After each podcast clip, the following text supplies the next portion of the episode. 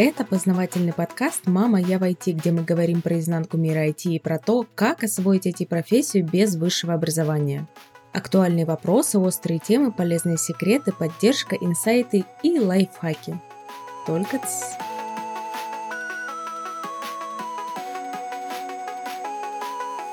Привет, друзья из интернета! Меня зовут Мария Котова, и я уже несколько лет как могу с уверенностью сказать, что построила успешную карьеру в IT.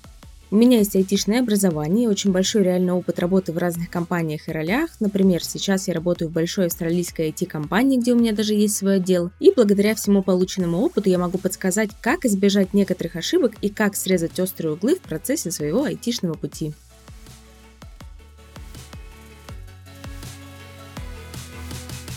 И сегодня мы обсудим, кто такие джуниоры, медлы и сеньоры, о которых так много говорят, какие задачи они решают и чем они отличаются. Итак, поехали. Вообще шкала между джуниором, медлом и сеньором – это градация по профессиональному уровню, но штука в том, что нет какой-то общепринятой классификации, и поэтому все довольно условно. Дело в том, что шкала, в которой есть название junior, middle и senior, пришла к нам из-за рубежа, и эта шкала принята в международных компаниях. И так как даже российский рынок сейчас адаптирован на зарубежных клиентов и заказчиков, все переплелось, и в России, и в странах СНГ, и в мире активно используют именно эти названия junior, middle и senior. Но в принципе есть и русскоязычные аналоги, это будет младший специалист, просто специалист и старший специалист. И раз уж мы разбираемся во всех деталях и нюансах, начнем с того, что дадим определение, кто такие джуниоры, кто такие медлы и кто такие сеньоры.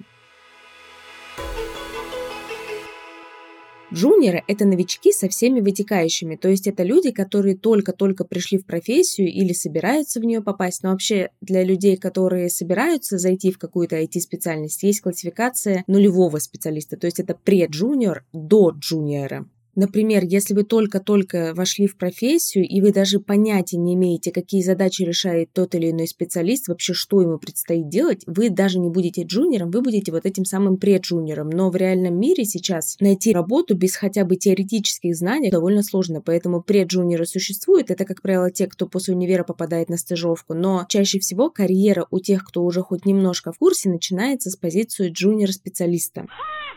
Как мы уже сказали, джуниор – это новичок со всеми вытекающими, то есть это человек, который только-только пришел в профессию. Возможно, у него даже есть какая-то теоретическая база, и он может решать элементарные задачи по своей специальности на учебных примерах, но у него пока нет опыта работы с боевыми задачами, то есть теми задачами, которые ставятся при работе на реальном проекте.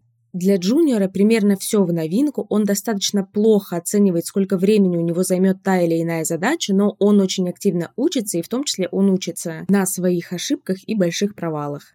Вот на этом моменте многие могли подумать, типа, блин, а можно как-нибудь избежать вот эту стадию, где я буду постоянно факапить и не очень хорошо работать. На самом деле нет, потому что если вы через нее не пройдете, вы не сделаете определенные выводы, и ваши компетенции не вырастут, потому что расти можно только по сравнению с собой, а значит нужно допускать ошибки, и это вообще-то абсолютно нормально.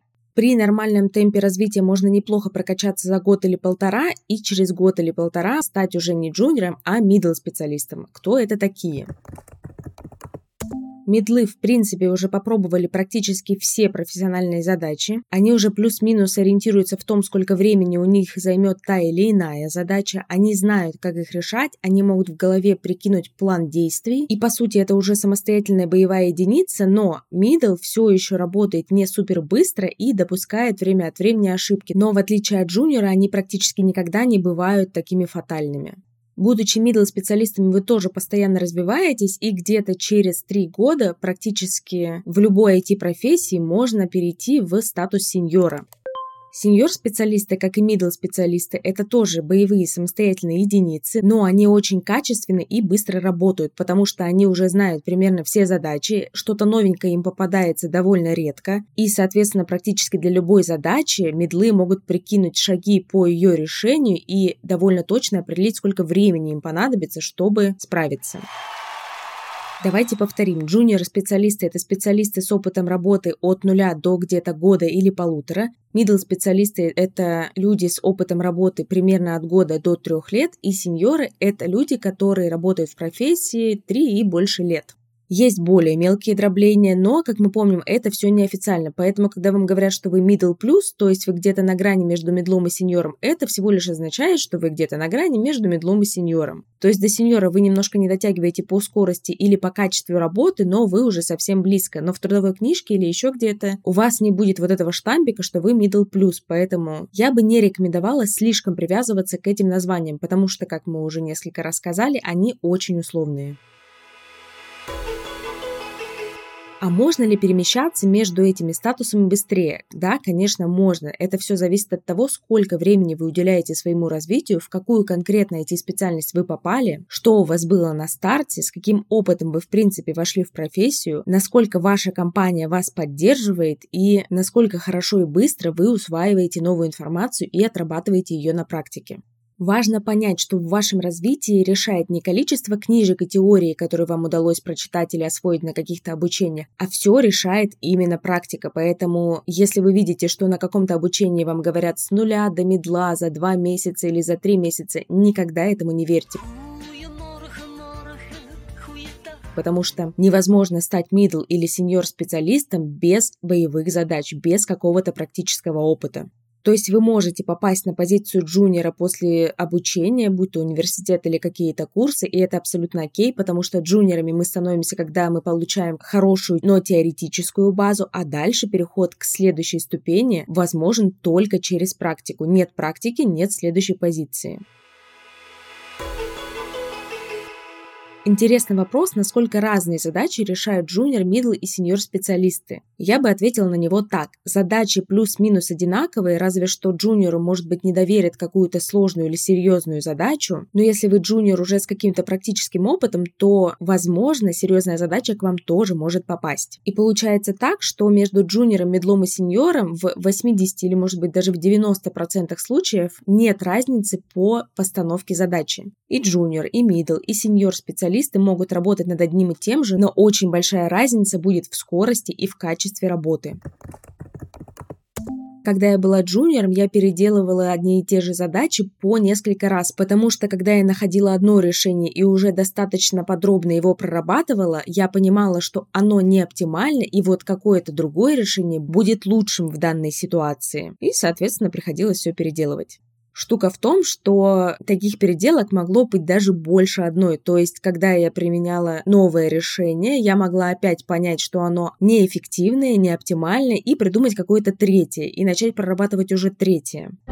Почему так получалось? Я думаю, потому что джуниор-специалистам не хватает опыта, чтобы на старте оценить, а какое решение будет оптимальным в той или иной ситуации. И вот эту оценку удается дать только попробовав примерить уже конкретное решение на конкретную задачу. И это окей, потому что вы тратите время на поиск оптимального, еще раз повторю это слово, решения из-за отсутствия опыта. Вас не хватает компетенции, чтобы простроить какую-то цепочку у себя в голове, там же в голове сделать выводы, подходит ваш вариант или не подходит под конкретную задачу. И если не подходит, там же в голове представить, какие есть альтернативы. Джуниор-специалистам часто нужно это делать где-то на бумаге, в каком-то приложении или там, где вы решаете свои основные задачи.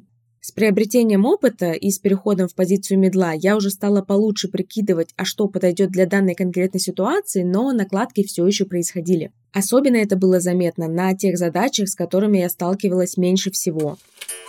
То есть, будучи медлом, у вас может не хватать опыта для каких-то специфичных задач, но для типовых все уже более-менее штатно и понятно. А плавно перейдя к позиции сеньора, я поняла, что уже очень хорошо простраиваю возможные варианты решения в голове, отметаю лишнее там же в голове и трачу намного меньше времени, чтобы описать то или иное решение и передать его дальше в реализацию.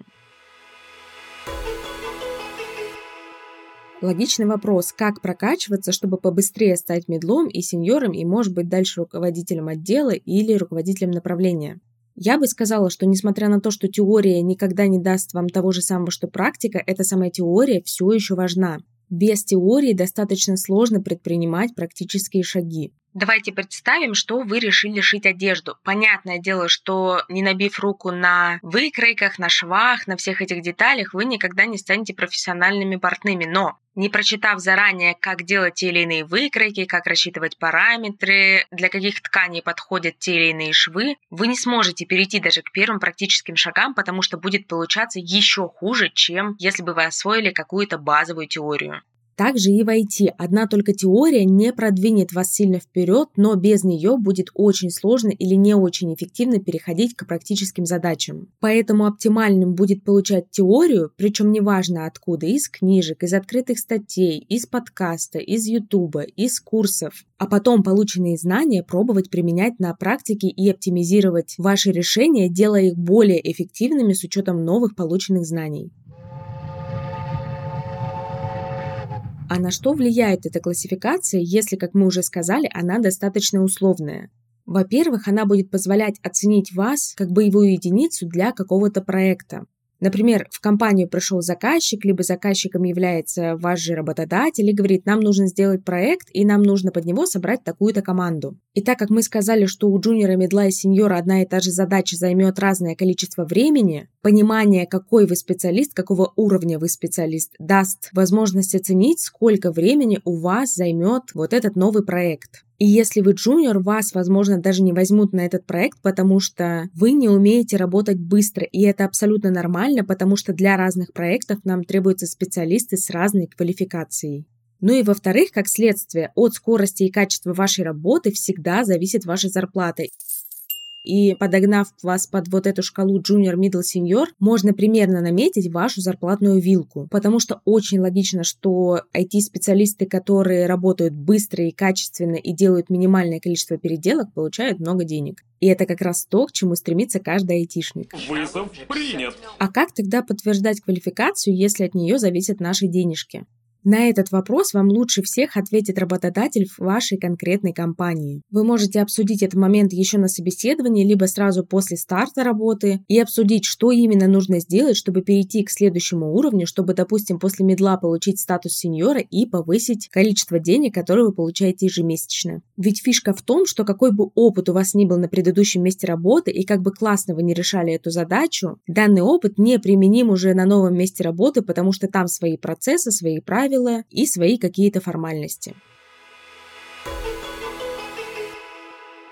Интересно то, что даже имея университетское IT-образование, вы можете попасть все еще на позицию джуниора. Ровно как и люди, которые закончили какие-то хорошие онлайн-курсы, потому что, как мы уже несколько раз говорили, джуниор-специалист – это специалист без практического опыта. А после любого образования, будь то университетское или онлайн-образование на несколько месячных курсах, у вас все еще нет практического опыта.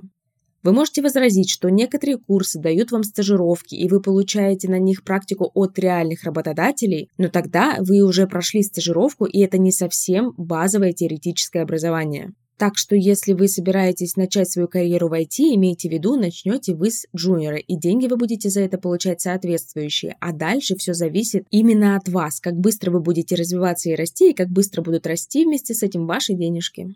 Но вот если вы решили поменять профессию внутри IT, то есть вы уже поработали, допустим, техписателем и метите в аналитике, либо вы поработали руководителями проектов и метите в разработчике, либо также в аналитике, либо вы работали разработчиком и хотите уже уйти в управление и стать менеджером проекта, вот тут фишка в том, что у вас уже есть какой-то практический опыт. Да, он может быть для смежной профессии и для смежных задач, но вы уже в курсе, что происходит в IT, вы уже в курсе, как строятся проекты и как работают над реальными задачами, и вот этот бэкграунд может дать вам очень много, поэтому при смене специальности вы, возможно, будете начинать также с джуниор-специалиста, но при хорошем прохождении собеседования, в принципе, можно попасть сразу на мидла.